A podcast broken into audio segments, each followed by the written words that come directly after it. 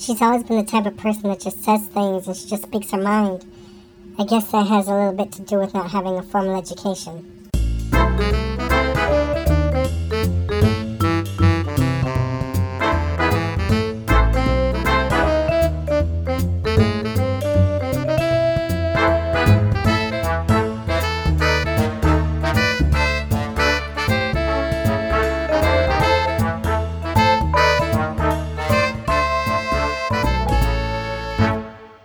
Hello, everybody. Welcome back to the Body Serve. My name is Jonathan. And I'm James. It's been a little while since we've last been on air. So, just has. how long has it been? Like a little over two weeks?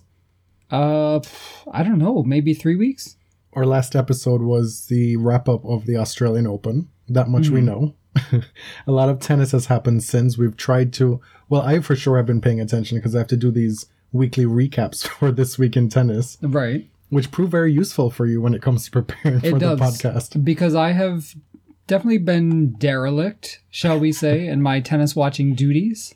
If this were Twitter, that would be a reusable tweet. Excuse Wouldn't you say? you. I want somebody to go back and look at the receipts and tell us how many times in the podcast history you've said that. Listen, listen. This podcast was your idea, first Okay. of all. But also, like, I have things going on in my life. Yeah, you are very busy. Yeah, you know, I have successfully completed five weeks of school. and I am worse for wear. I'm in the middle of my reading week break and I'm like burning out during break. What is that? You're just a little bit older now.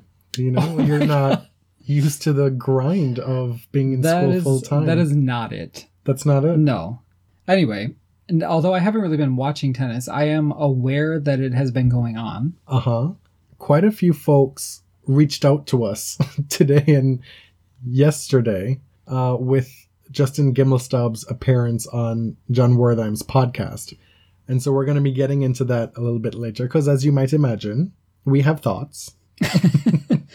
We've sort of become like the Justin Gimelstob podcast somehow. And I personally am getting a little tired of it because I feel like it's a broken record. But there definitely is stuff to address based on what he said. We're, we're not going to rehash the whole thing, you know, in terms of his history, but we're Yeah, going to, yeah. we have a few things to say. And then later on in the episode, or rant for this week, we're going to be talking about Beyonce and the release of Formation, the backlash to Formation, and her Super Bowl performance. And then we're going to segue into the Grammys and Miss Taylor Swift, the one and the only, Mm-hmm. the singularly talented Taylor Swift. And we're going to tie in some Cam Newton and the Williams sisters into all of that. So stick with us All right. if that sounds interesting. So Venus has won her 49th title in Taiwan, Very exciting. in Kaohsiung. Yeah. Is that how you say it? I think so, yeah. Look at me. you know, I was surprised that there was even a tournament in Asia. Um, I had never heard At of this that time of year. Well, Is it the first year? uh, well, it's the first year, but also apparently Venus said in her acceptance speech on court that she was happy to have tennis back in Taiwan for the first time in over 20 years. really? Yeah. Ever the ambassador, saying such wonderful things about Taiwan and the people there and how happy she was to be there to bring tennis back, you know? hmm I have this feeling that when Venus retires, she's just gonna like relocate to China. you know, because basically she's taking up Li Na's mantle of the Asian ambassador. I kind of wish the Olympics were somewhere in Asia this year on a nice, fast grass court. Well, she's been playing pretty well indoors on hard courts. I will say, though, Venus didn't play anywhere near her best tennis. No, She was still heavily strapped on the left thigh, the Mhm. left leg. However, her movement was much better than in Australia. And in fairness to her, you know, she got Johanna Konta in Australia, who went on to make the semifinals. right. And then she lost to, before that, she lost to Kasatkina in Auckland, who's also had a very good start to the year. So she wasn't losing to no punks. Right, but she was also playing quite poorly. She was. So going into this tournament in Taiwan, she was in really bad shape. Uh-huh. Not not physical shape, but you know, it was basically the worst start to the year that you could have expected. Especially since she had so many points defending to start the year as well. Right. But my point in saying that is when Venus is playing somebody now that she should beat, she's able to find a way, even when she's not playing her best tennis. And that's something that we saw consistently last year, and that's what we saw again in Kaohsiung. She won all her matches in straight sets, even though you're watching for a while and you're like, how is this score not closer? Or every time she got challenged, she would just find a way to win eight games in a row. I wasn't complaining, let me tell you. I was happy to not get those 4 a.m. third set tiebreak heartbreaks. Right? We have to worry about our health here. Right? You know? Not in February. like that stuff. Right. I don't need that in February. So she's now currently ranked 13th, and those 280 points from Kaohsiung will go a long way. hmm They're basically replacing the points that she lost in Auckland, right? No, they're those are already gone. Well, right. The Auckland and the Australian? Open. No, what it does is it offsets the points that she forfeited by not showing up in Dubai and Doha. Oh, okay. All but 10 points of those points that are falling off Mhm. after next week in Doha from those two tournaments, she's recouped them. So she has confirmed she's not playing Doha? Yes. Okay. Well, she hasn't. I got confirmation from somebody who's on site Oh, I in. Dubai right now. and Serena is not playing either as well, right? Correct. Because Serena, it's like this thing she does now where this time of year she gets a cough that starts showing up before her HSN appearance. Yeah. And then you get a few more coughs on Snapchat. You're Uh-huh. like laying the groundwork. It's like when you need to miss school and you Oh, start, yeah. you start, I'm sick. yeah, I guess before she goes on HSN, she just like drinks a lot of honey, you know, some ginger tea. Um, but you know what? These girls are old. these women, These women the women's. are old. so this is managing their schedule. It's probably a very prudent decision not to fly halfway around the world and play in the Gulf states at this time of year. You know, we have the American hardcourt swing coming up. I was just complaining to you hmm when this week how You said complain. I'm just like, when, which time? I know. Can you narrow that down, please? Morning, noon, Uh, or night? uh, you know, there were people playing in Taiwan and St. Petersburg in South America last week. Um, to expect these players to go from Australia to Europe or South America, fly back to uh, the the U.S. the US, fly over to the Arabian Peninsula, play there, come back to the US for the hardcourt swing, which is a grueling two weeks in Indian Wells and Miami. I've always And felt then- that those two weeks were so misplaced. They are. in the schedule. because there are two American hardcourt seasons, Mhm. And then fly back to Europe, and this is all basically before May. and it's too much. No, but then you're gonna have the Americans having to go fly to Australia for Fed Cup Mm. after all this is said and done. Like, who's got time for that? Right. And then if you're American, you're spending basically from April till possibly July in Europe, Europe, yeah. you know? So I don't blame them for pulling out of Dubai, Doha, whatever. Mhm. Um, I did want to mention, just be a little shady for a moment. Mhm. Congrats to Kei Nishikori for winning Memphis for the fourth time. Uh huh. You know, any Why is, why is that shady? Well, because there were some elements calling into question the field in Kaohsiung. hmm You know, saying Venus's win was like whatever. Ah, I don't know. think it was quite that shady. It was a bit flippant and unnecessary. Okay. Okay. I mean, clearly you can look at the draw. There were no top 10 players other than Venus in that tournament. Mhm. Fine. But she went, she collected her appearance fee, she did a little ambassadoring, and she got won. some points. and guess what? She won. yeah. She's got 49 of these things now. You know, there's there's no reason to call into question Venus's accolades. I mean, especially when Kay's gonna win four in a row, and it's like, oh, congrats. No qualifier. And the thing is, Kay is a top 10 player, at times in his career, damn near a top five player. Mhm. You know? There's no way he should be losing to anybody right. in that Memphis field. yeah, the Memphis tournament is nice. I'm sure it's a great tournament to go They to. have some the field is not trophies. super. The field is just not super competitive. Did you see the? He has like four of those giant guitars now. Oh, they're guitars. Yeah. Oh, awesome. I like Kay. I'm not saying this to denigrate him at all. Just saying a little. Uh, I don't know. Mm-hmm. because a she's kind of damned, damned if you do, damned if you don't. Because say she goes and loses first round, well, it's like, oh my god, the calamity of it all. Right. you know, like which narrative are we gonna p- pull out of the bag next? And also, Venus is 35. She's suffered a lot of injuries in her career, a lot of lost time. And if she wants to make money and win some titles right now, more power to her. It also seems like she really enjoys the traveling and seeing new places. She really does. Yeah. Yeah. That's why I'm saying I think she's going to settle in Asia someday. And I think that must be very difficult for a lot of Americans to understand. You mean like the majority who don't have a passport because they don't want to go anywhere? right? I met this one dude in undergrad. This is taking it back a decade now. Who looked me in the face and was just bewildered that I would find it strange that he a neither had a passport nor fu- had any desire ever to leave the United States ever in his life. Yeah, yeah. Like that's mind blasting to me. I can understand if you have financial constraints. Mhm. That makes sense. Yeah. But that's not what that was. No. This is like Okay. hashtag America. So we have a few new residents of the top 10 Mm-hmm. this week. Belinda Bencic, who has been rising pretty quickly for some time now. It's it was a 2014 U.S. Open that she made that quarterfinal, and you just kind of expected her to just Martina Hingis her way to the top. right. and of course, it's taken a little bit longer than Martina did, Oh, obviously, yeah. because it was a different time, and Belinda's not Martina 1.0. Right. But it's still pretty quick. She's still only 18. She's top 10, and I think I tweeted at the time that this feels significant.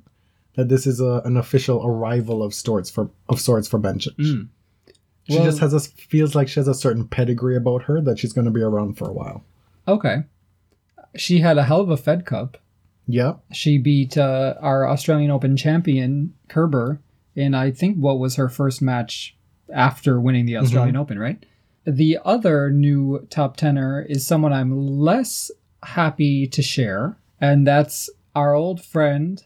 emphasis Roberta- on old. Is that what you're saying? Yeah. because she just had a birthday. She turned 33. Right when she hit She's the top only 10. 33? I know. When she hit the top 10, you are so shady. Um, that is very ageist. it is. I take that back. Anyway, Roberta Vinci is in the top 10 Her birthday present was getting into the top Yeah. 10 for the first time. for the first time in her career. yeah, before her previous career high was number 11. Right. Which, since she was 11, and I knew that, it bugged me that they kept calling her a journeywoman, Mhm. saying that, you know, a journeywoman beat Serena Williams. Yeah. Somebody's no one ever heard of. Like, what? She's won several majors in doubles, Yeah. and she's been around for a long time, and she was ranked 11 at one point. So just Yeah, stop. She gets no respect. So maybe, in spite of our bitterness still toward her, and that whole, you know, final against Venus, where she went a little bit, Mm-hmm. you know, uh, Yeah. insert your adjective there.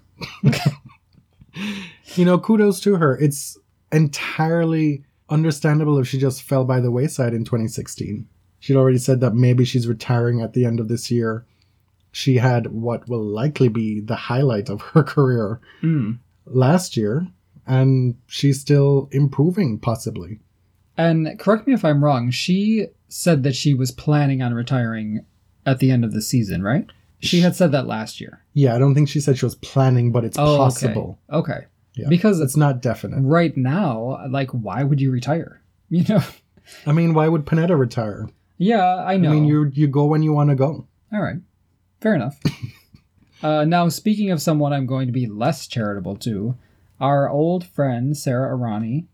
Who is in Another the Dubai final as we speak? Yeah, I'm so glad for her that she's playing so well. we're we're, She's we're such not a rude, rude person. we're not doing this chronologically. We're just kind of like speaking about whoever we want to speak about that's been notable Yeah. the last few weeks. So I'm sure you all have heard she made a little comment about her opponent, Madison Brengle, which I found very rude and discourteous. this is actually the one thing that I did not hear. Oh, okay. So Well- you you got to tell me. She said in press that she basically expected that something was going to happen because it was Madison Brengle, meaning she kind of expected Madison to choke. Basically, you know, she knew she'd have a chance because this girl can get it together upstairs, which is totally unsurprising considering the source, but it's rude and it's unsportsmanlike. And I just wanted Maybe to it's mention it. a maybe it's a translation issue I highly doubt or it. ESL or ETL. English as a third language. she because she does speak Spanish as a Uh-huh. second language. Anyway, that's just I want to document this in case anyone asks why I don't like her. Okay, Uh, b- I'll mean, have there- another reason. there are you know? many many reasons, Right. Not to like. but I just want to get them down. okay. You know, so I can draw upon them. So I'm going to index this. When somebody meets you on the street, walking Yeah. home from the it's bar, like I heard what you said about Ronnie. well, now I have receipts. So what else do you want to talk about? Well, back to the top 10 business. It was kind of neat in that Vinci beat Bencic in the final of St. Petersburg, Hmm. which didn't take her to the top 10. But Bencic had made the top 10 by making the semis or the final that week. So the final result Right. was inconsequential for her, right? It wasn't until the following week, a day or two later, when Vinci lost in the first round of Dubai, that she then fell into the top 10 when players ahead of her, you know, lost early as well. Right. so Uh, there's kind of a, a neat little symbiosis between Vinci and Bencic and their top 10 arrivals, mhm. old and new. Yeah, speaking of Dubai, a rather interesting thing happened during the first round of Dubai. Do you want to share? What's that? Well, Oh, oh, oh, oh, oh. so what ha- happened was all all eight of the top seeds in Dubai lost their first match, which is kind of nuts. I mean, all eight. Every last one of them. and there were uh, WTA insider Courtney Nguyen and then Steve Tignor both wrote pieces about it. Mhm. talking about the the historical nature of it and what to extrapolate and you know i am not really interested in making proclamations one way or the other because like uh they if you look at each person in those top eight seeds there's a reason to explain the loss Mhm. so to speak everybody's kind of had a rough start to the year Right. And, you know, Halep is really sort of an injury mess right now. She needs to get surgery on her nose. I, Um, I don't we don't even know if that's it it could just virus. be not being able to get herself into form Right, right. She seems healthy enough to show up and play. But I'm sure it must have compromised her training, right? Yeah. Um, you know, Kvitova is obviously not in a good space. She lost both of her Fed Cup matches, which is very uncharacteristic Uh-huh. for her. And She's- really, really bailed out Czech Republic in Mhm. that tie. Muguruza is having not a super year. She's won, you know, Really? she's won several matches. I think several has to be more than two, right? Oh, yeah. She's won a, a couple, a pair of a matches. a duo a of couple. matches. Um, She's had several losses. Sadly, Bouchard has won more matches than Muguruza this year. Why is that sad? So I don't know. Future number one, maybe. Think about it. Do you know what 60 odd times 1 is? Uh, why are you challenging me right now to do it's math? Bouchard's ranking.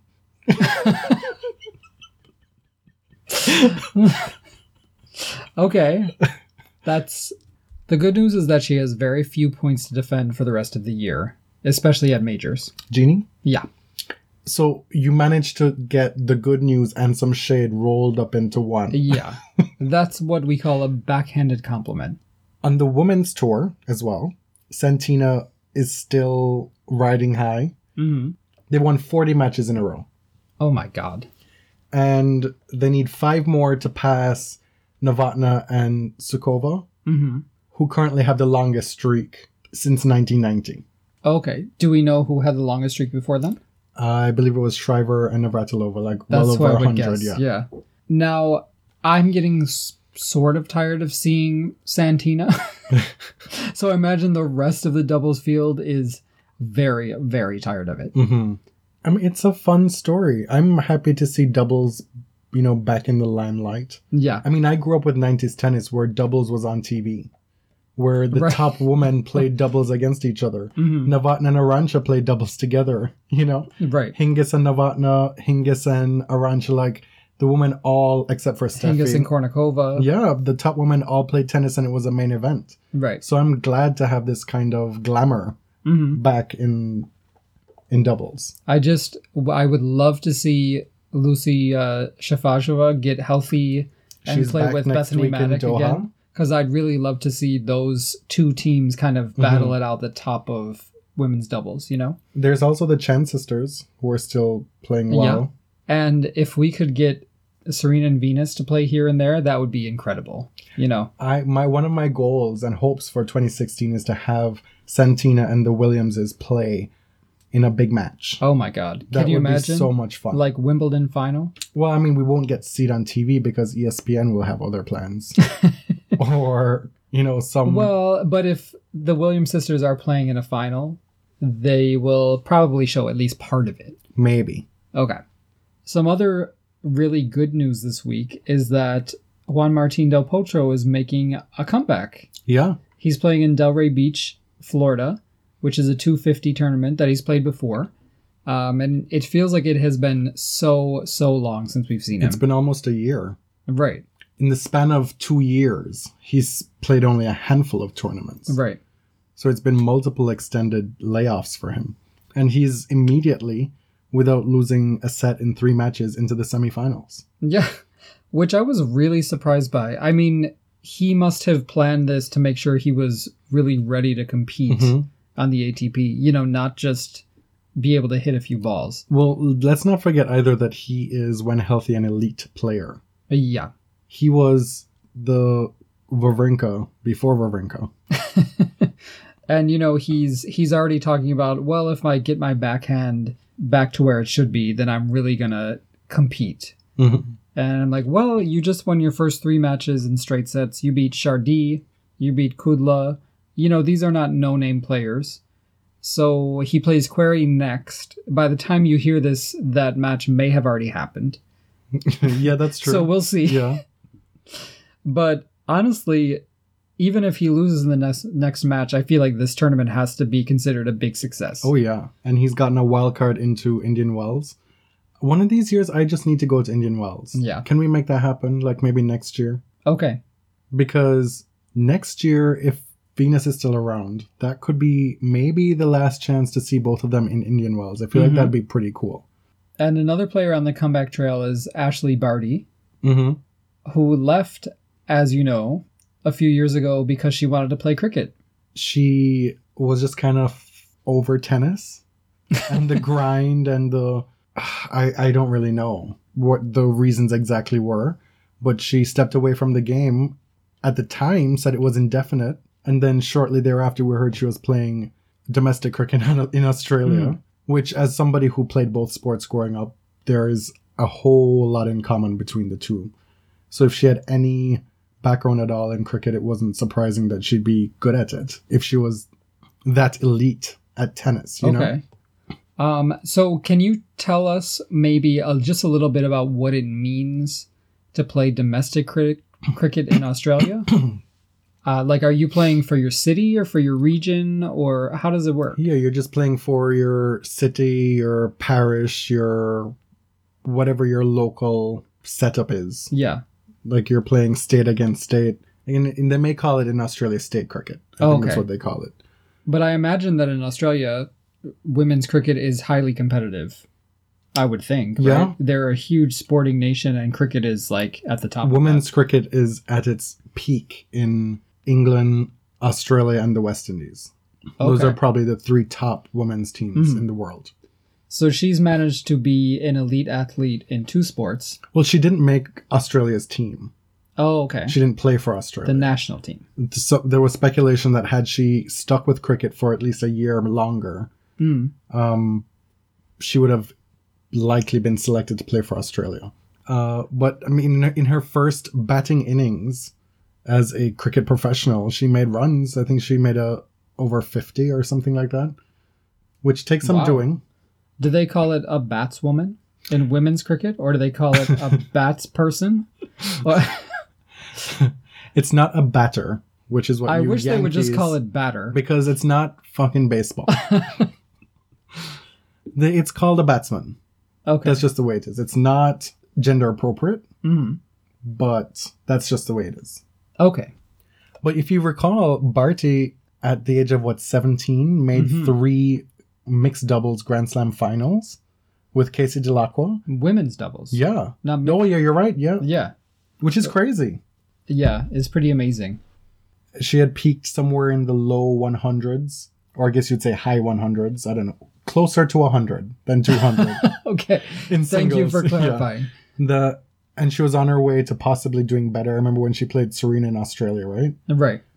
And so she had a very high profile before just putting aside what looked to be a very lucrative tennis career. So welcome back. And God, good for her for playing cricket because she wanted to. Yeah, and You now know? she says she's coming back, but she's taking it really slow. She played some very minor tournament in Mhm. Perth, playing doubles with people and against people I've never heard of before. You know, and she won the tournament the first week out. So, you know, hopefully she she's able to do things on her own terms this time around and it'll be a much more enjoyable experience. Just a couple more things on what's been going on in tennis before we head into our non-tennessee Our Beyonce portion of the podcast. or pop culture centered. oh no, we still have to talk about Mr. Uh, Gimelstob. We've Oh. forgotten about that. yeah. Okay, so let's breeze through this little bit. So Taylor Fritz is on the cusp of the top 100. Big whoop. Big ups to him. Yeah. I still am not excited about it. I don't really find his game exciting. It's a wonderful thing, I guess. When I see something more concrete from him, Hmm. I guess I'll I'll take the Milos Raonic approach for now. Yeah. I mean, my approach to young men's tennis players, especially American, because that's the media that we get, my approach is to hold for now until one of them breaks through. Because in the past 10 or so years, it's only been Isner to break through. And really, Querrey. how far has he broken through? No, but I mean, he was top 30. Uh, yeah. But I mean, Jack Sock. Isner has been in the top 10. yeah. you know but querrey has never really been close to you know querrey is not someone people have predicted to win majors okay. isner on the strength of his serve maybe for Oh, some we people still have Jack Sock right now. we do yeah Yeah. but the point is i'm just going to hold on the whole usta machine for now congrats to taylor fritz not taking anything away from me. I like these other marginal US guys who are, you know, struggling to stay in the top 100. Mm, Like Smyczek, if he wins this week, he can get back into the top 100. Here's Denis Kudla. There's, uh, well, Steve Johnson, Steve Johnson. is more accomplished now. right Rajeev Ram has a new career high after this week. yeah There are all these these etc. American players who are far more interesting to me than the, the guys on top. Save for Jack Sock. big ups to dominic dominic Thiem Yeah, long been a favorite of mine. he is really breaking out on clay right now. And we knew that that was his best surface. But damn. He beat Rafa in the semifinals of Buenos Aires last week, then went on to beat Almagro in the final. Correct. Correct. Almagro, who had already beaten David Ferrer. yeah, who basically shocked Ferrer in the Yeah. semifinals. And then this week, he's beaten. Thiem has beaten Ferrer hmm in the quarterfinals, and he's on course to play potentially Rafa in the final in Rio. So if he makes the final, I'm not going to say if he wins the tournament because you know the implications of what that would mean. Right. But if he makes the the even if he ha- if he loses in the semifinal, it's been a hell of a couple of weeks, and we're always hearing about who's next, who's next, who's next, and I've always felt that he would be the one personally, hmm or maybe I wanted him to be the one. Right. the one in several respects. Several respects, Right. Except for when he speaks, I cannot deal with his accent. It's like Why? You don't like Schwarzenegger. the- he sounds just like Schwarzenegger. well, he's from Austria. I know. It's that creeps me out. It just does. I really, really like his social media presence. Yes. And like his very interesting use of English. And, and I, also how he chooses to translate what he's written in German. and I love that he uses Facebook to give match recaps of pretty much every match Right. he plays. and so when he beat Rafa, he was like, Vamos beats Vamos. I don't really know what Vamos is. I guess it's just a his written pronunciation of the word, Oh, okay. right? Because you know it can be vamos or vamos, Right. depending on where you're from. Well, and it's kind of like this uh, hybrid BV sound Yes. that I can't make. Anytime you try to speak Spanish, it just sounds like Italian. Yeah. Which is the curse of speaking another Romance language. Uh huh. So yes, as you said, big up to Dominic Thiem. Kudos. Looking forward to big, big things the rest of the year. I would love to see a Rafa team final and have it go Rafa's way this time. Yes. You know, so they kind of split these Because two it was South very American close tournaments. before. It was a three third set tiebreak that Rafa lost, um, which could have gone either way fairly easily. Right. I feel like the fields this year are better. Team is I mean, you have John Isner traveling to South America. Hello. Mhm. Yeah, he didn't do very well though. Oh, speaking of which, John Isner plays Rio, right? And so there are all these pictures, these promo stuff before the tournament starts where he's in a helicopter with Jack Sock and Thomaz Bellucci. Mhm. Bellucci's there, I'm assuming, because he's Brazilian. Right. And he's showing them the sights from the helicopter, you know, Rio from way up high. right, and he's doing his PR duty right? for And the we ATP. see all these pictures with all three of them in the helicopter. And then Jack Sock goes and tweets, Oh, me and John Isner or something, something up in the air, something, something. And he crops Bellucci out of the picture. As if like we didn't know who else was in the picture. I think you can see like a tiny little piece of green Uh-huh. from Bellucci's shirt. Girls, that is so rude. I mean, that is a pure Beyonce move though. so you're saying Bellucci is Miss Michelle No. and or all the others who came before? Listen, Beyonce posted a picture of herself and Aaliyah on Instagram for, I believe it was the anniversary of Aaliyah's death. And she cropped out Kelly. Oh, no, Like no, Kelly no. was in the picture. No. And to commemorate somebody's Mm-mm. death. That um you know Beyonce has her moments. Oh, I know. Mm-hmm. So, Jack, don't do that. Okay, let's get into Gimelstob. Yeah. Let's breeze through this. Okay. So I woke this morning to see a tweet from Jon Wertheim saying, Next on Beyond the Baseline podcast, an interview with Justin Gimelstob. And I was like, Really? Like, all I could do was laugh because I feel like it's all we've been talking about. He is utterly ubiquitous. I, don't, I just, I'm, I'm done. Like, I went into it with an open mind. Like Oh. I, I definitely wanted to hear what he had to say, and also was very curious to see how Wertheim approached the interview. mm, Because we know that there are some serious skeletons right. in that closet, and would they be addressed? What was the purpose of the interview? We had just talked about how that New York Times piece in Australia made it seem like Gimelstob was the most interesting and busy person in the history of professional tennis. Oh yeah, If it was he's like an- Phaedra Parks. He has so many jobs, I, right? Is he a mortician? Phaedra Parks has like five or six jobs Mhm. at least. L- not the And least so of which is Justin being a mother to Mr. President and Aiden. And the other one, Dylan. Aiden. Aiden. No, Mr. President is Dylan. The two Picknedem. No, I can't remember. Oh, I can't remember. Yeah, Damn. whatever. What were we talking about? Gimelstob. So like the first the first 15 minutes or so of the podcast is just that, talking about how busy he is, all the Mm. things he does, blah blah blah blah blah blah blah blah blah. And while all of it was pretty much a snooze fest for me personally, one thing it did shine light on for me is that Gimelstob actually is very knowledgeable when it comes down to the ins and outs, statistical, day to day happenings on the on the ATP tour. He knows Right. quite a bit Right. you know, I'm not gonna. I mean, I've called him an idiot, I'm sure, before for other reasons, but in terms of basic and in depth tennis knowledge, he's well versed.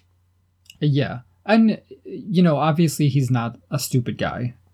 He's educated. Mm-hmm. he clearly brings something to the table as a commentator. That Care to say what that is? I don't think we should. Well, what you just said. okay. You know, he well, he's an insider. First of all, he's like the consummate insider. He knows a lot about men's tennis. He's played it. He's coaching it. You know, I'm, I won't take that away from him. Okay.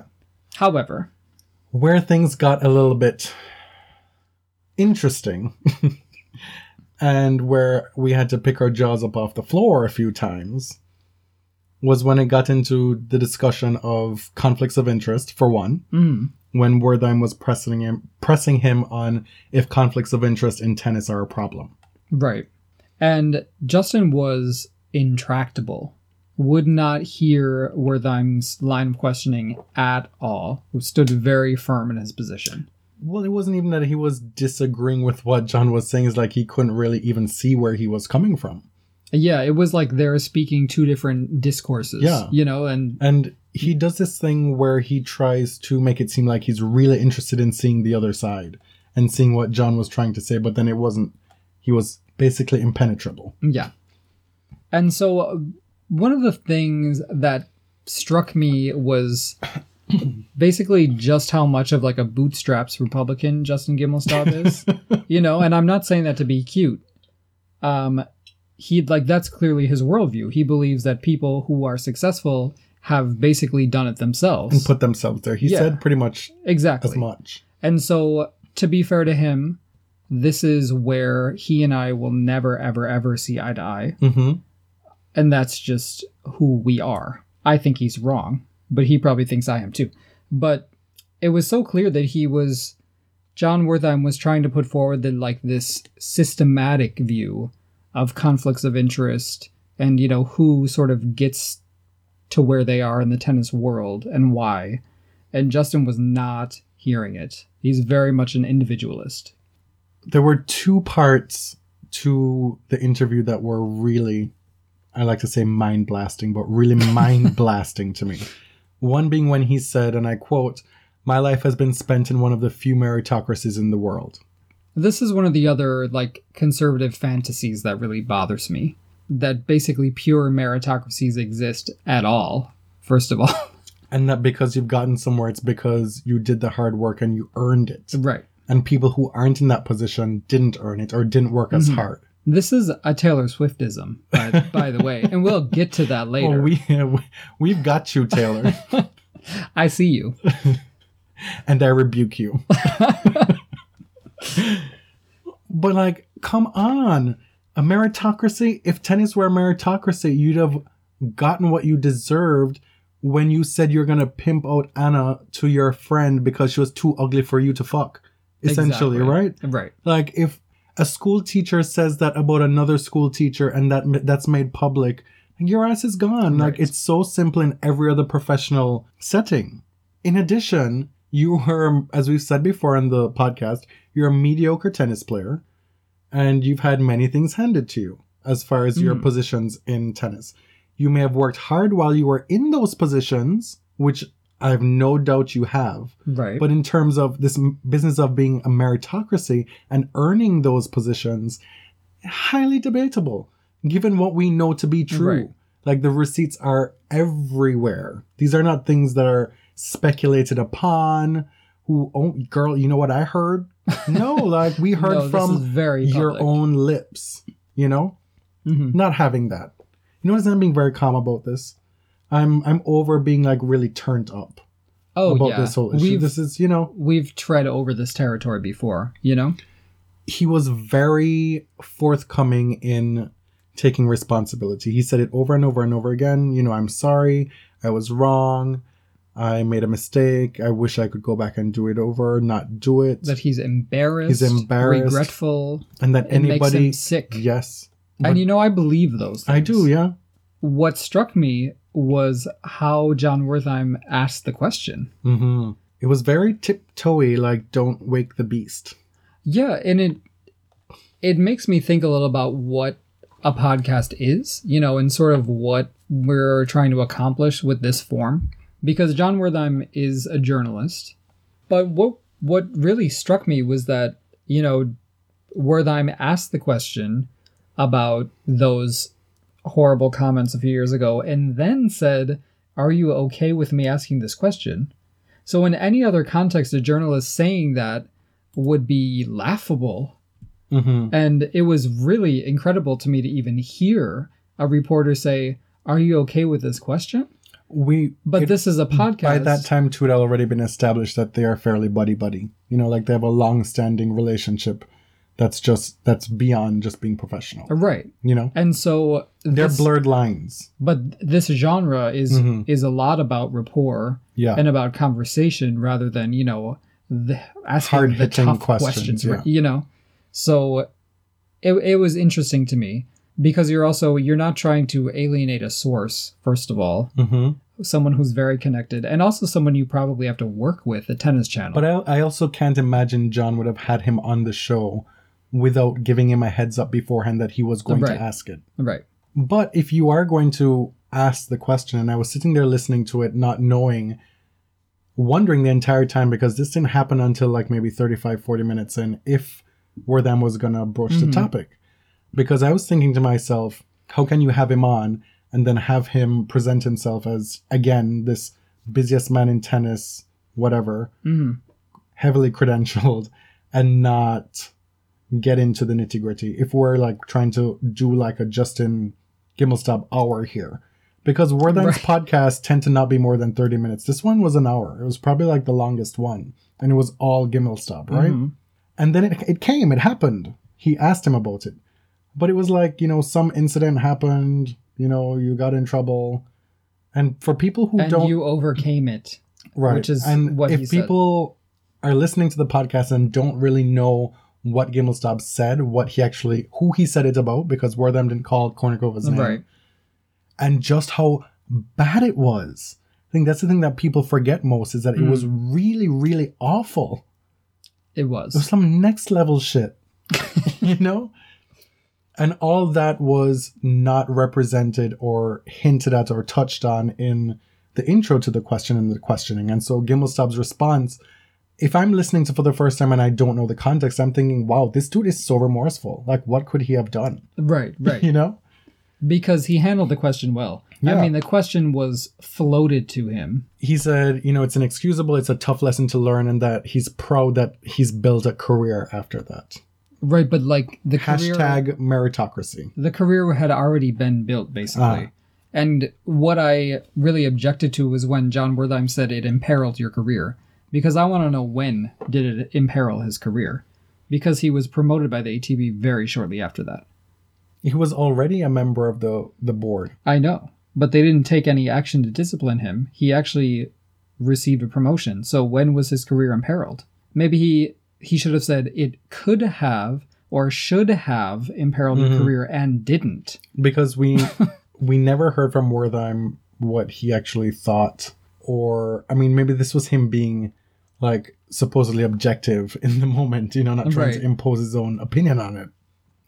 Gimelstob goes on to say that, you know, he's he was asked about who are the people that he spoke to during the time to help him through it or who reached out to him or who did he get advice from and you know he talked about all these people that he that were affected by it and i'm thinking to myself like this is damn near two minutes in and i haven't co- heard kournikova's name Mhm. once you know Yeah.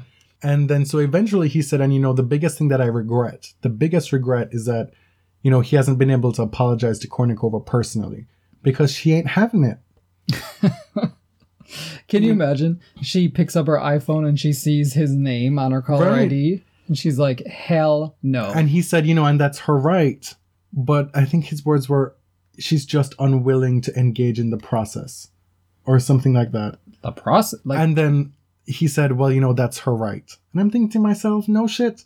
And you don't get to opine and like speculate about this Mhm. on a podcast. But your words have real consequences to them. mhm. And she is the victim here. And the same rules apply. Like Right. you don't get to wonder out loud in public, oh my god. Like she won't hear me. You know, so but instead of trying to make yourself feel better by apologizing to the person you hurt why not i don't know throw a few dollars to a women's sexual assault center i don't know something. It's just like something if if at this point to show that you if you at this point seven to eight years later Anna wants nothing to do with you, that means you should be not your her name should not be in your mouth. no Other than to say again, I want to reiterate to Anna Kournikova, I am apologetic to the tenth degree. You know, and that's it. Just move on. Mm. Just the speculating about and putting forth her reaction to this whole thing in a way that you clearly don't like. Oh, like it just, I felt so icky, you know? right So that's that. so i am more than happy to put this to bed for now Yeah. Unless some fresh bullshit comes up. Who knows? It might be just around the corner. This week's rant, we're going to be talking about Beyonce and Formation, the release of the video right before the Super Bowl, her performance, the backlash. Then we're going to talk about the Grammys, Miss Taylor Swift. I have no more side eyes left to give because I've spent them all. my eyes have fallen out And then we'll maybe talk about Cam Newton a little bit and make some correlations with tennis and the Williams sisters. all right All right? okay let's get information Have at it. So we're so late to this. We were actually considering doing it in an emergency podcast about formation. But then two days went into three, and then by four then, days, you know, it just wasn't really an We emergency. kind of got lazy. We were busy, man. That's true. So Beyonce dropped Formation, the song and video, the day before the Super Bowl. The internet went insane. Yeah, Black Twitter went crazy. I picked you. Lost were. I think you were doing some work at a Starbucks, Yeah. and I picked you up after work. I was working. You weren't working. I picked you up, and as soon as you got in the car, you're like, Beyonce released a video. And I missed it. It like just got released, and I I haven't watched it. I was like, well, how was it? I haven't watched it yet. it just just happened, and so we go home, and then you bring it up. We connect the HDMI cable from the computer to the TV, and we're Very seated. We're ready, and it just plays, and we just sit there in silence. And I turn to look at you, you turn to look at me, and this goes on Mhm. for like the full five minutes. and then it's done, and I'm like, well, damn. Well, damn. Well, damn. That is not what I expected. Because that was some kind of awesome celebration of blackness. That's what it is. Yeah. It is, but it is going to be a cultural touchstone. hmm You know, it's. I really feel like it's going to be Beyonce's thriller. And people are like, way. well, you know, Beyonce, like, when did she become political? A girl. Like, Like, how dare you have you? you been on Ambien for the last two years? You know, this is a different phase of Beyonce's politics, yeah.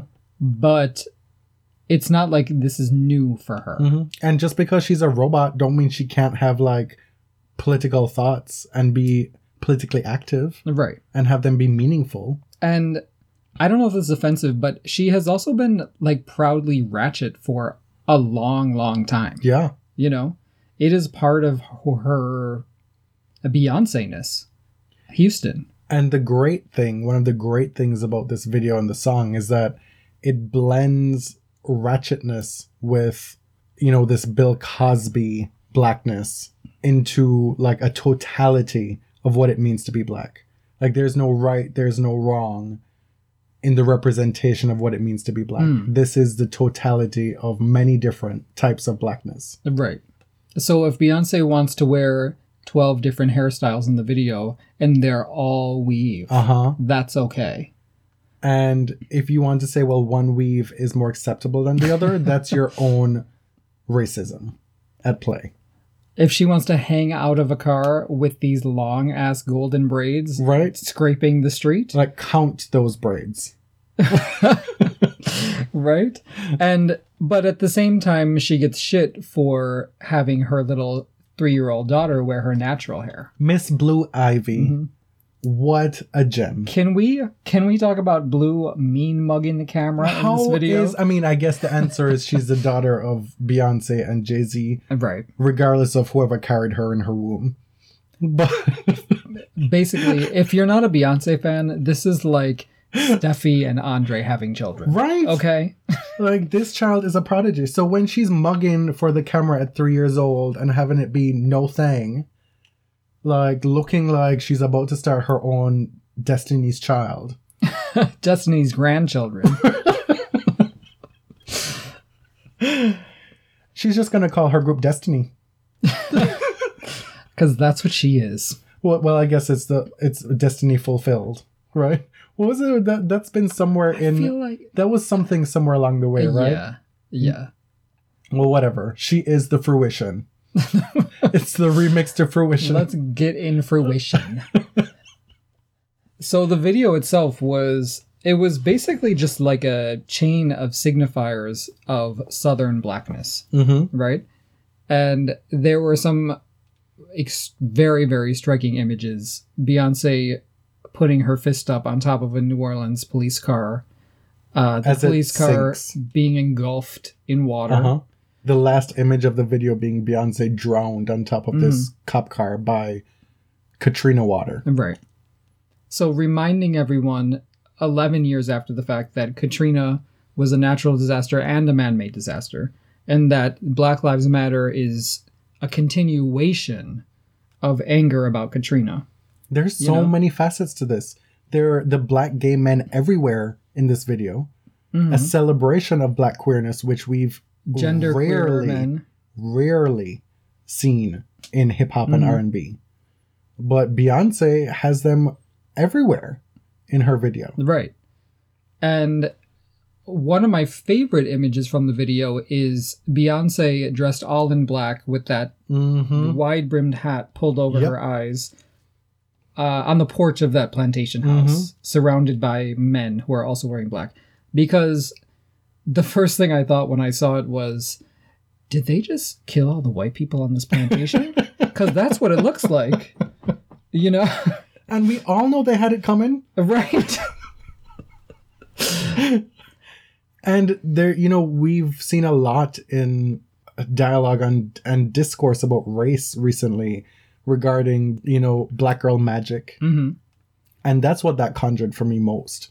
Her standing outside that porch. You know, like this is a magical Mm. black woman right now Mhm. in a very powerful, affirming way that cannot be undercut by your white fuckery. And listen, this song was produced by Beyonce's production company, Parkwood.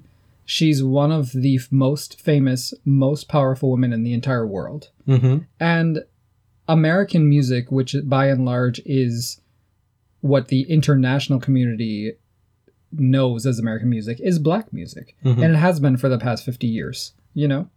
I kind of imagine Justin Bieber's "Sorry" as kind of like Did you just say sorry? sorry. Yeah, that's my Canadian sorry. Oh, it's Lord. part of my speech now.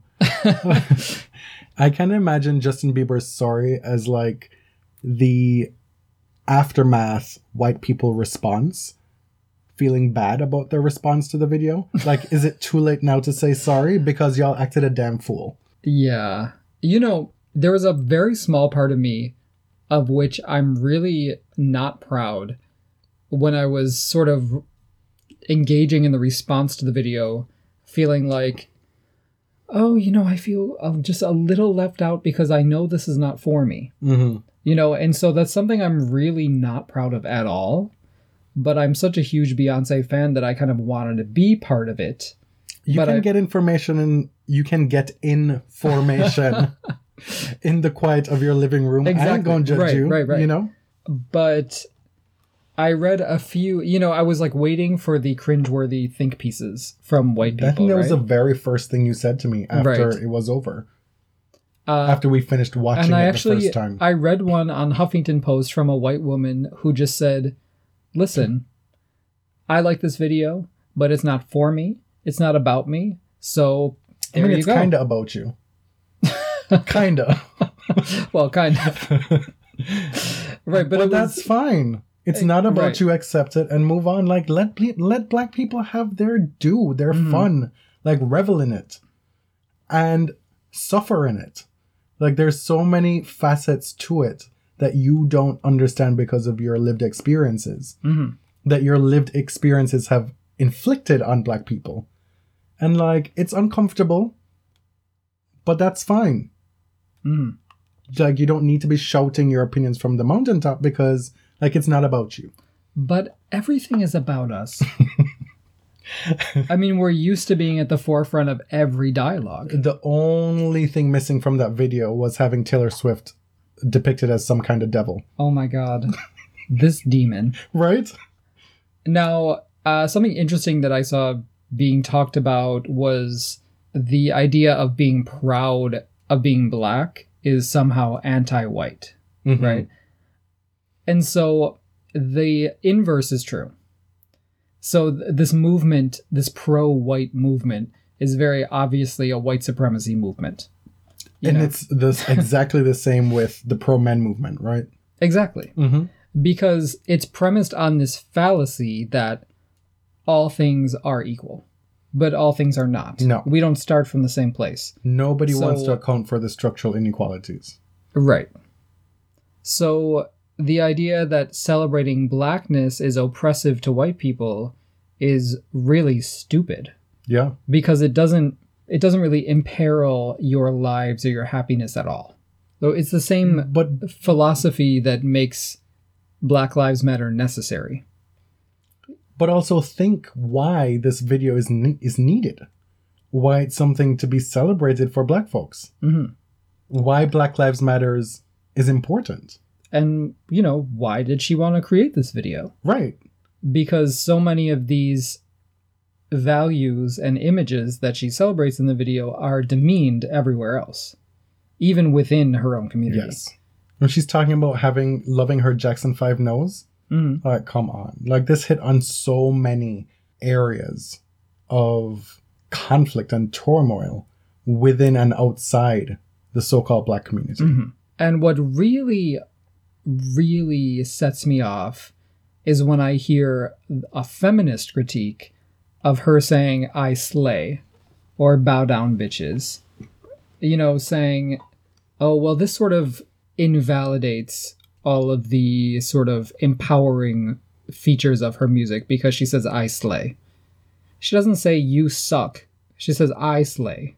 It's a celebration of herself and she's sort of empowering everyone to do the same you know Mhm.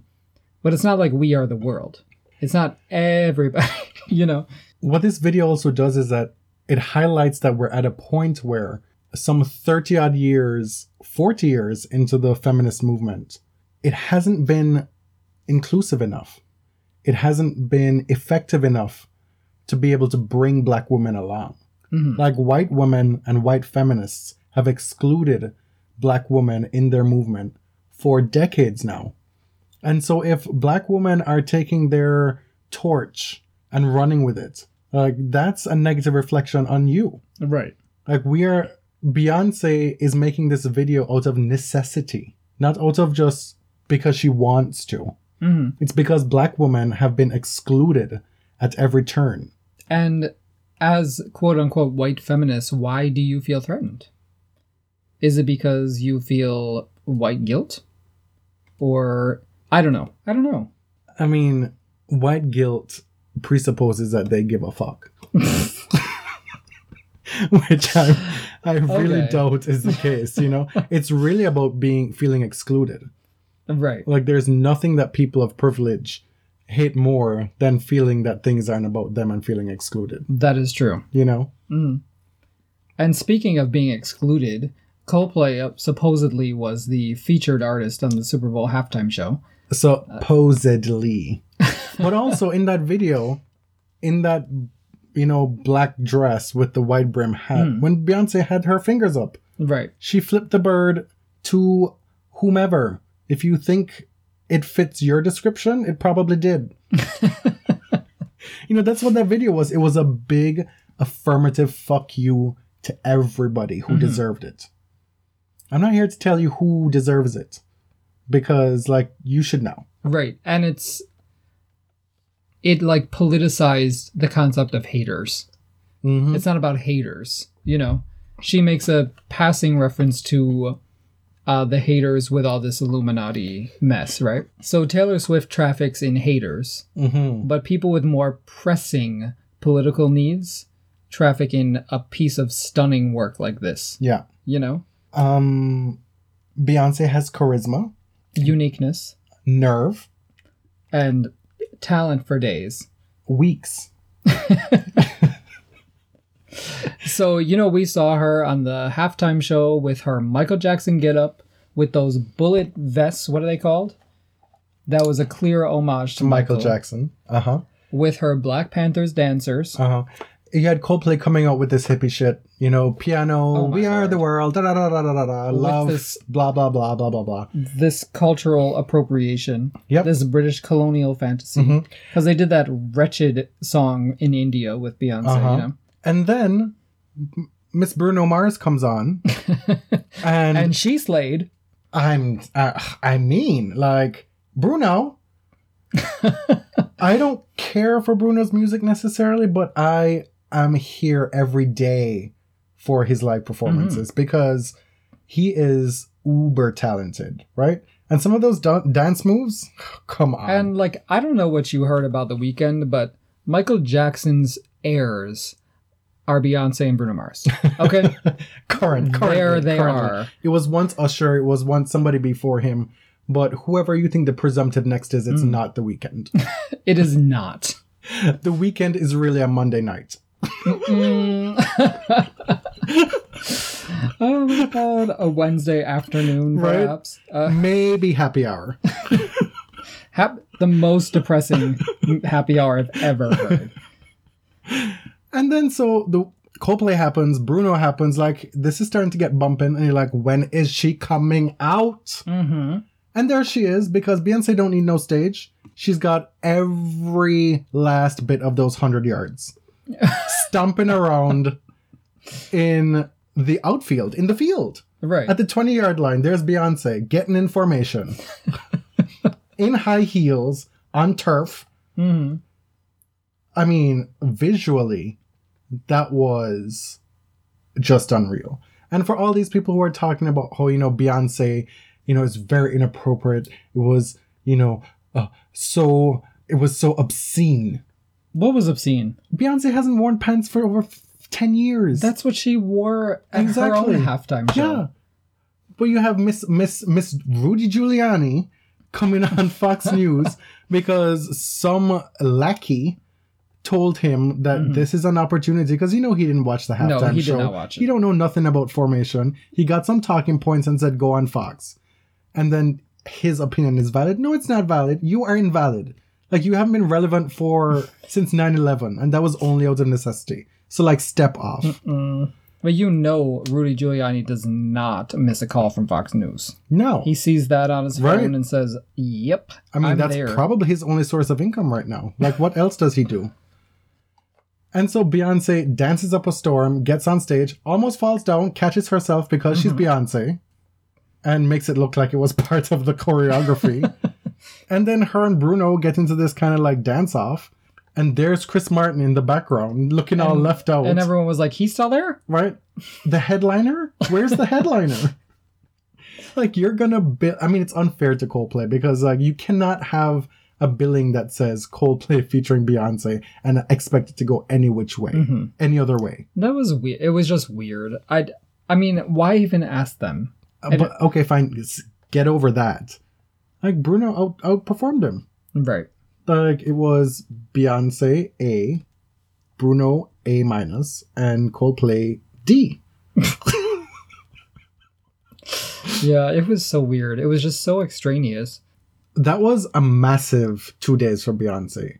When people start doing documentaries and when, you know, Blue Ivy's niece gets billed to play Beyonce in a movie someday, you know, Mm. this will feature heavily in the story of Beyonce because this was a turning point in her career. Yeah, I feel like this is the beginning of a new period. You Mhm. know. Um, and oh, just in case that wasn't enough, right after the Super Bowl or the halftime show ends, Formation World Tour tickets on sale Tuesday. Right? Bitch, are you serious? At the end of somebody else's halftime show, Uh huh.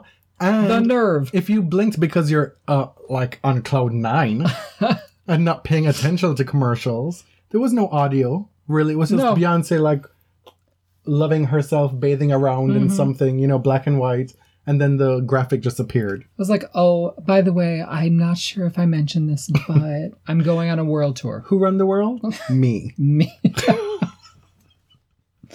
Which we just got our tickets. yes. Paid way too much for them. overpaid because a fucking StubHub.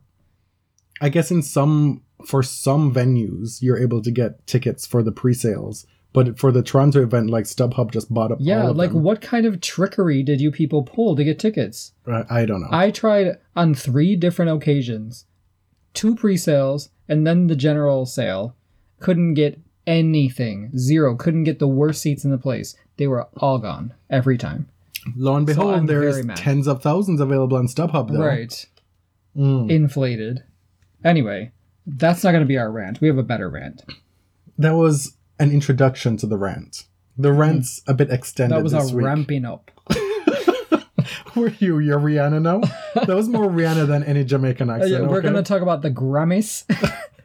Because Rihanna has six Grammys. And Taylor Swift has like twelve Grammys now. She has like 20,000 Grammys. And have you heard that as the first woman to win Album of the Oh my Year god. twice, Oh my lord.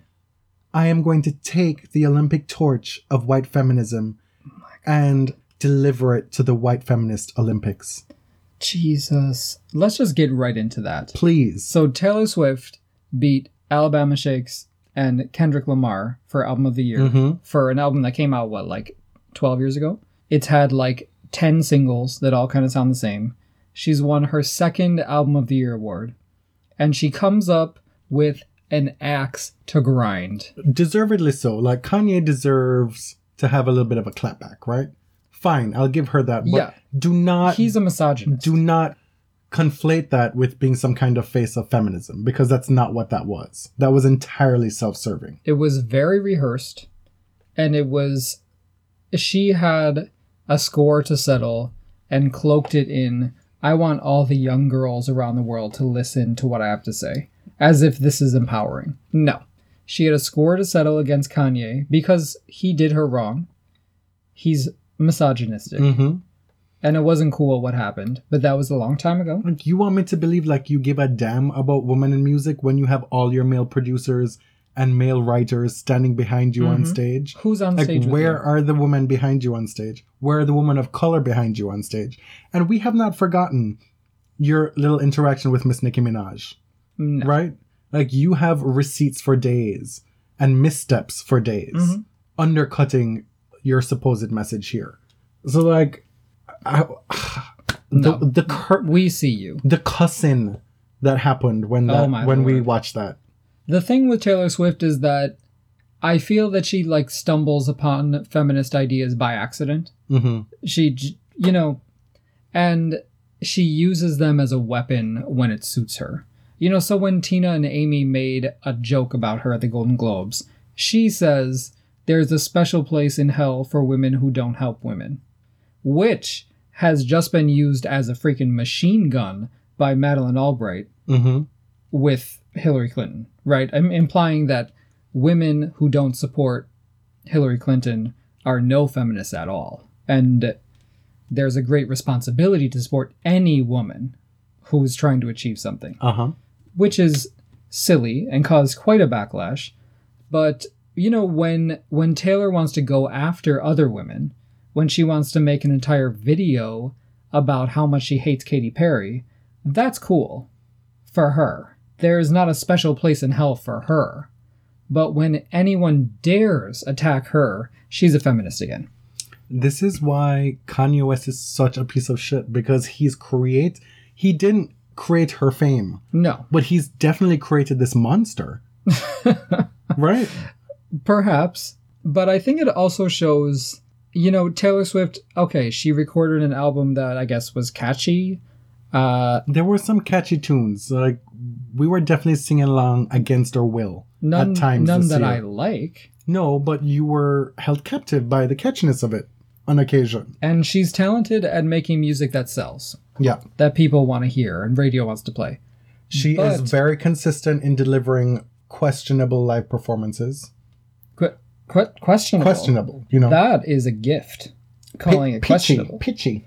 And it was just such a buzzkill, especially this year at the Grammys. Mm-hmm. You know, we saw an absolutely stunning performance by Kendrick Lamar, a radical, pretty shocking. I I don't know a lot about Kendrick's music to be totally honest, Mm-hmm. but I was shocked that the Grammys allowed that to go on.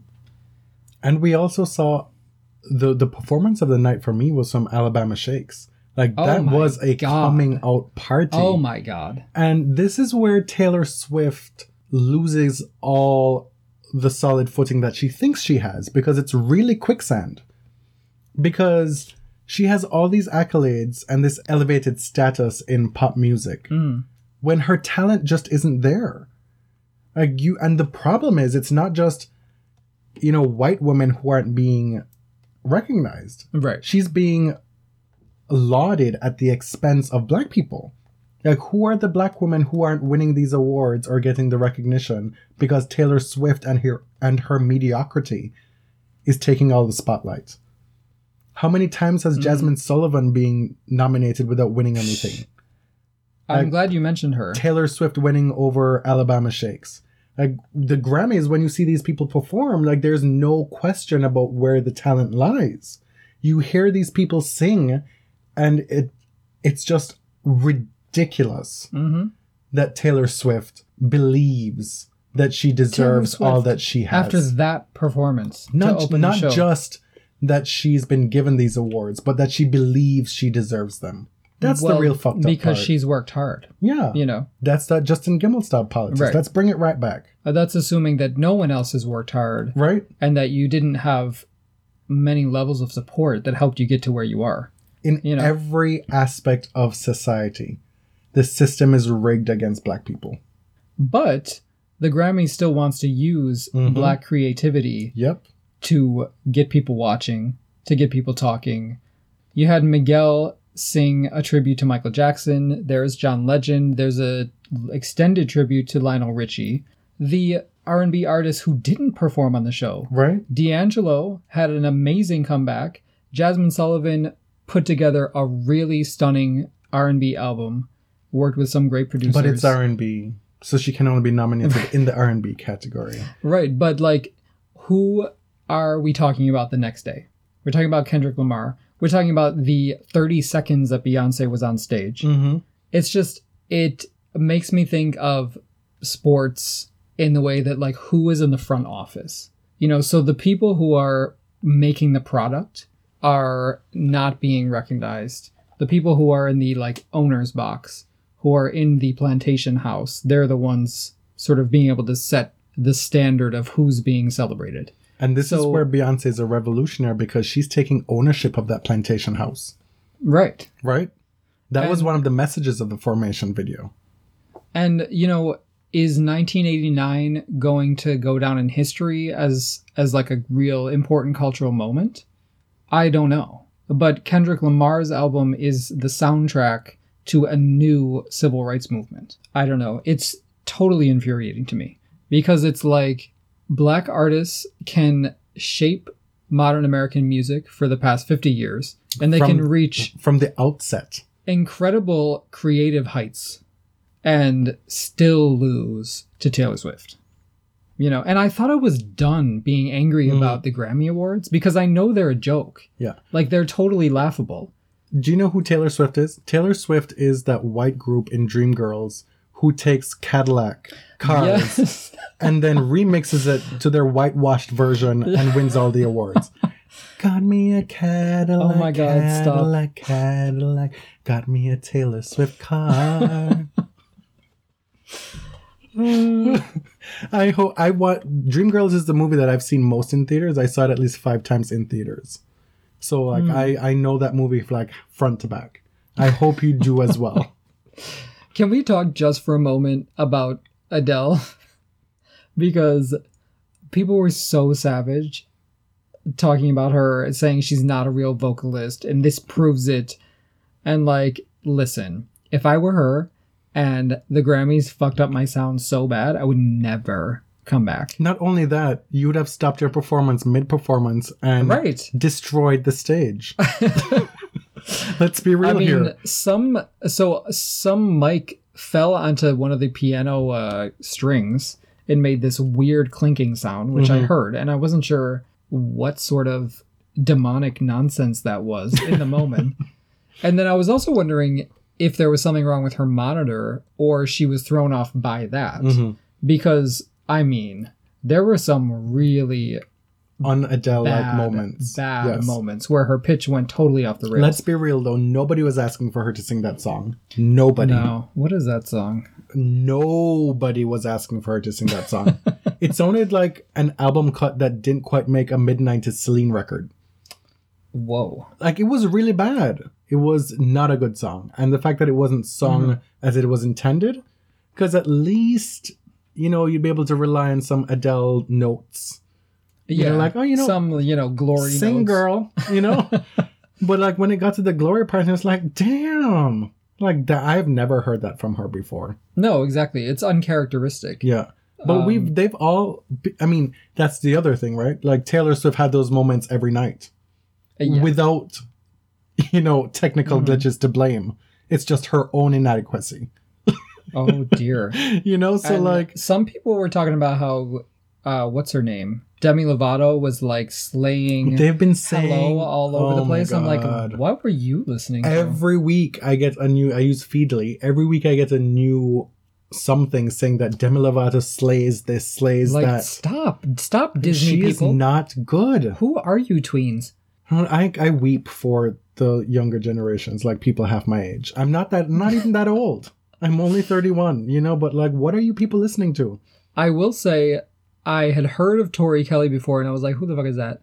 And then I saw her on the Grammys Mhm. sing with that other guy and totally blow him off the stage. I Uh-huh. was like, damn. Yeah, Damn. girl can. Well, no, we did. You do this thing where you watch all these compilation videos on YouTube, Oh, yeah. because you like to have all these young people tell like these are the new queens.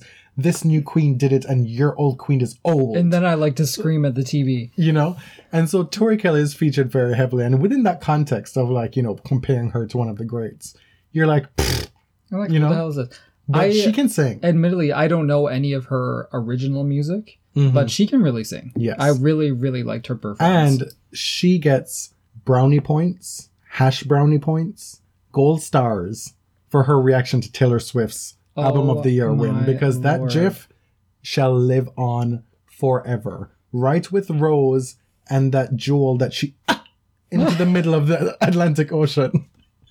what? and lest we forget, that was in direct reaction to what Taylor was saying live. So don't let Mhm. anyone tell you differently. Uh, I I really really wish that Jazmine had been asked to perform because her voice is an absolute national treasure. She is she is something truly special.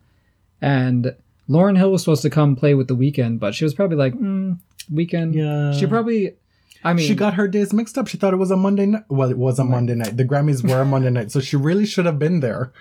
But listen, you know, you know, Lauryn Hill does not know who the Weeknd is. I think she probably went on YouTube and listened to his song. She's like, mm, no thanks. She was probably like, "Well, the Grammys really aren't paying me that much.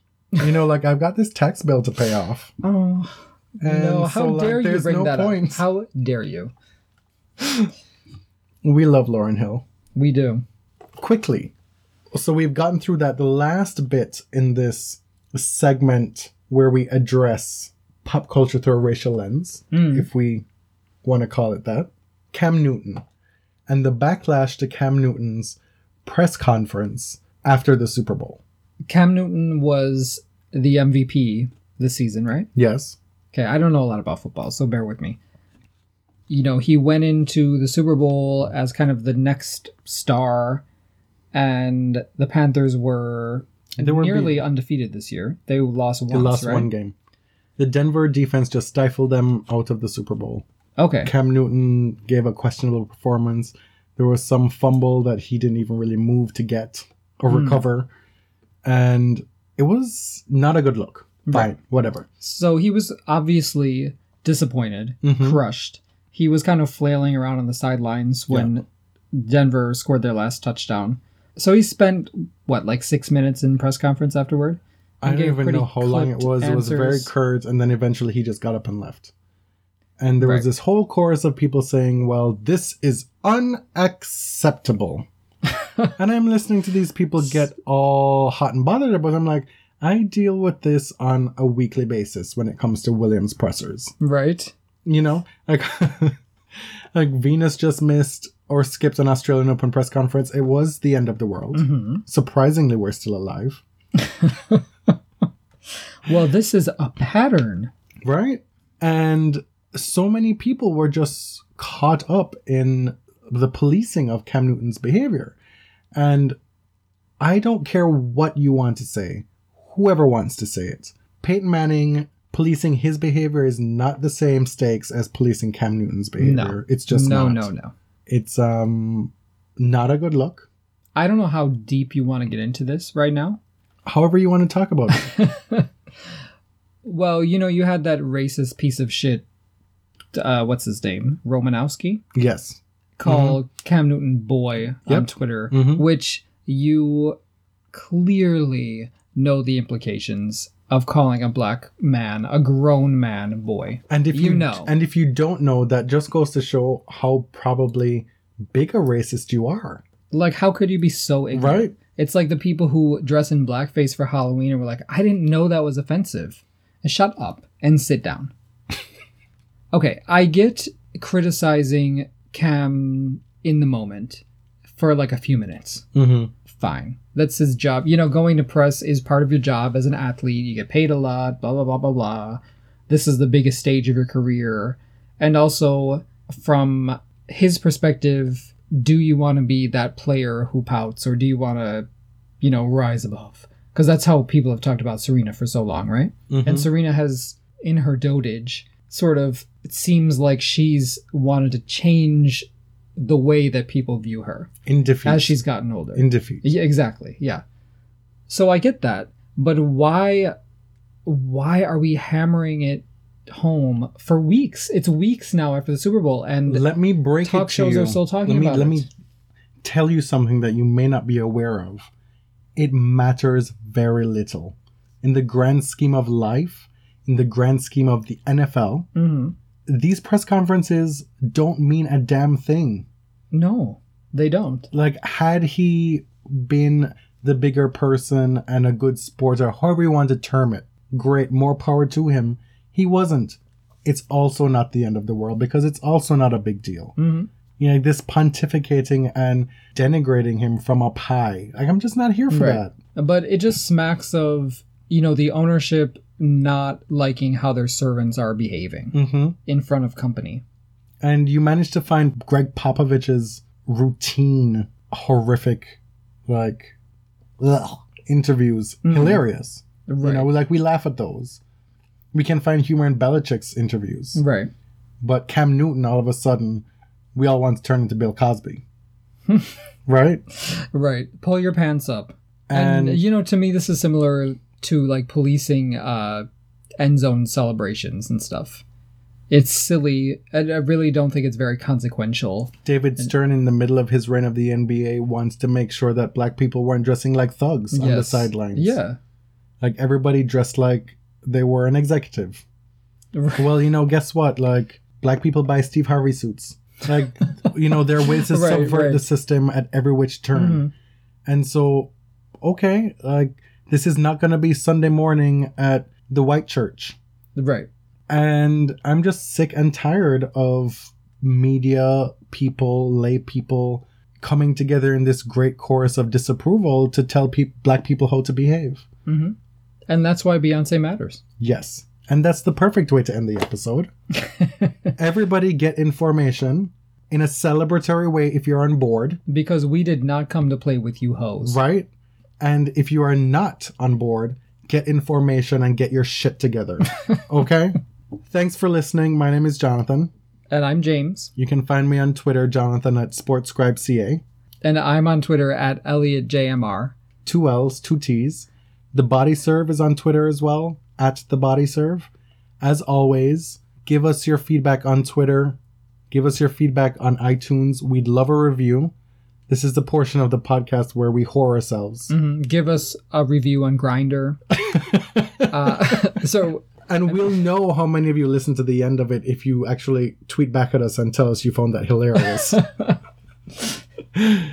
you know, like we we're obviously very interested in tennis. This is a tennis podcast, but we really enjoy the pop culture segments. And there was probably more pop culture heavy than normally this week. Right. We had a good time. We hope you enjoyed it too. Coming up with uh, the U.S. hardcourt swing, there's going to be a lot more tennis to talk mm-hmm. about.